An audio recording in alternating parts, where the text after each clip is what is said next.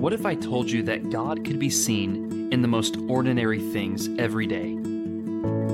That if we just took a break from the busyness of our lives to just stop and look around, to consider the things that we encounter all the time and overlook, the lessons that we would learn from our children and in our homes, our families what if I told you that everyday, ordinary events could teach us extraordinary eternal truths? Would you believe me?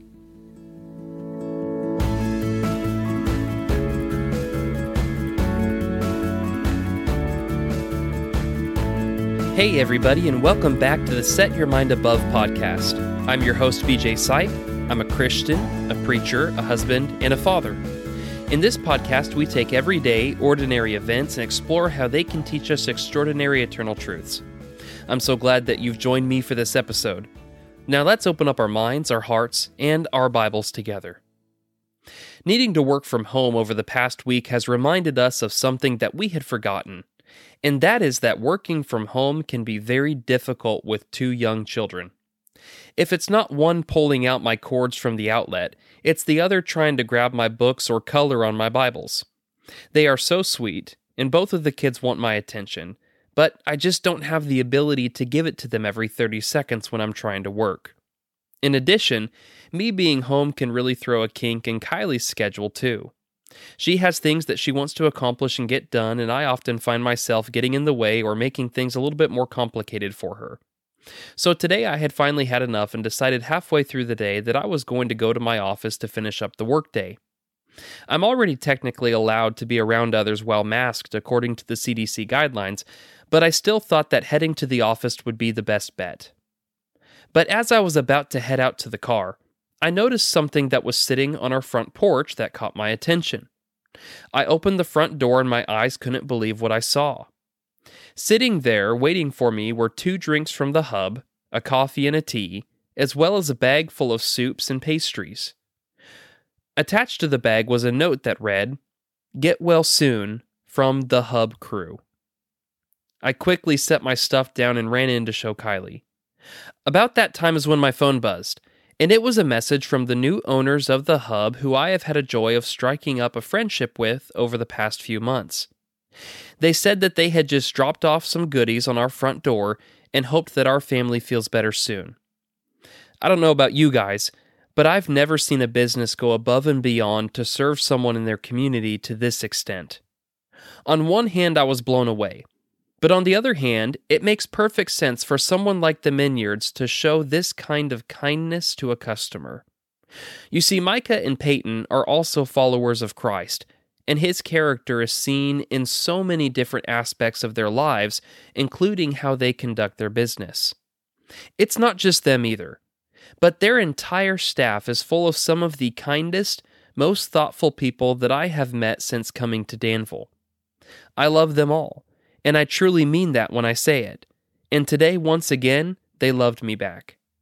I hope that God gives us the opportunity to return the same kindness to each of them that they have shown to us this day. It's the little acts of kindness like this that go so far in life.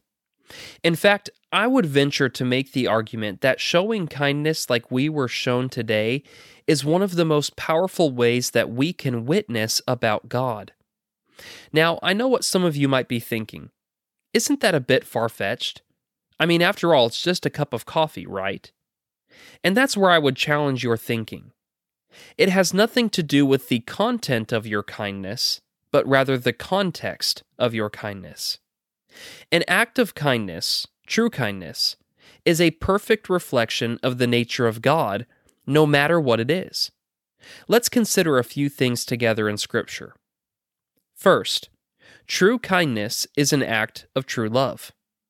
In fact, the first thing that Paul lists as a quality of love is that love is patient and kind. We find that in 1 Corinthians 13 and verse 4. We also know from 1 John chapter 4 verses 7 through 8 that God is love.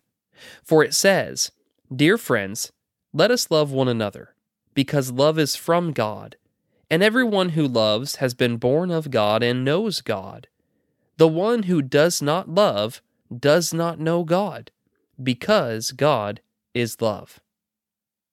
Therefore, we can know with certainty that when we in love show true kindness to others around us, no matter how great or small, that what we are actually doing is putting God on display through us. The glory does not go to us, but to the true source of all that is good. Second, true kindness is a fruit of the Holy Spirit. Galatians 5 22 through 23 reads, But the fruit of the Spirit is love, joy, peace, patience, kindness, goodness, faithfulness, gentleness, and self control. How can you know that God's Spirit is dwelling in His disciples? Well, one way that you can know is by looking at their life. Are they bearing the fruit of the Spirit? And is their life full of love and kindness and goodness towards others? Again, it is these little acts of kindness that go so far, not because of the content, but because of the context. It is who these acts of kindness point toward and witness to, and that is our Almighty God. They demonstrate what His Spirit can do through the lives of His followers, and the power that is to be found in submitting ourselves to striving to become more like Him. Such actions have the ability to direct people to the right place in the right way. May we never underestimate the power of even a small act of kindness, for through it, perhaps one might finally come to want to draw near to God. Let's conclude with the following words recorded for us in 2 Peter chapter 1 verses 3 through 8. His divine power has given us everything required for life and godliness through the knowledge of him who called us by his own glory and goodness by these he has given us very great and precious promises, so that through them you may share in the divine nature, escaping the corruption that is in the world because of evil desire. For this very reason, make every effort to supplement your faith with goodness, and goodness with knowledge, knowledge with self control, self control with endurance, endurance with godliness godliness with brotherly affection, and brotherly affection with love.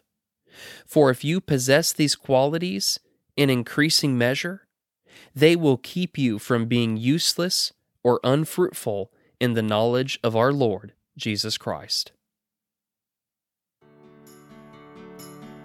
Thank you for tuning in to today's episode, and I would invite you back Tuesdays through Fridays for a brand new episode each day.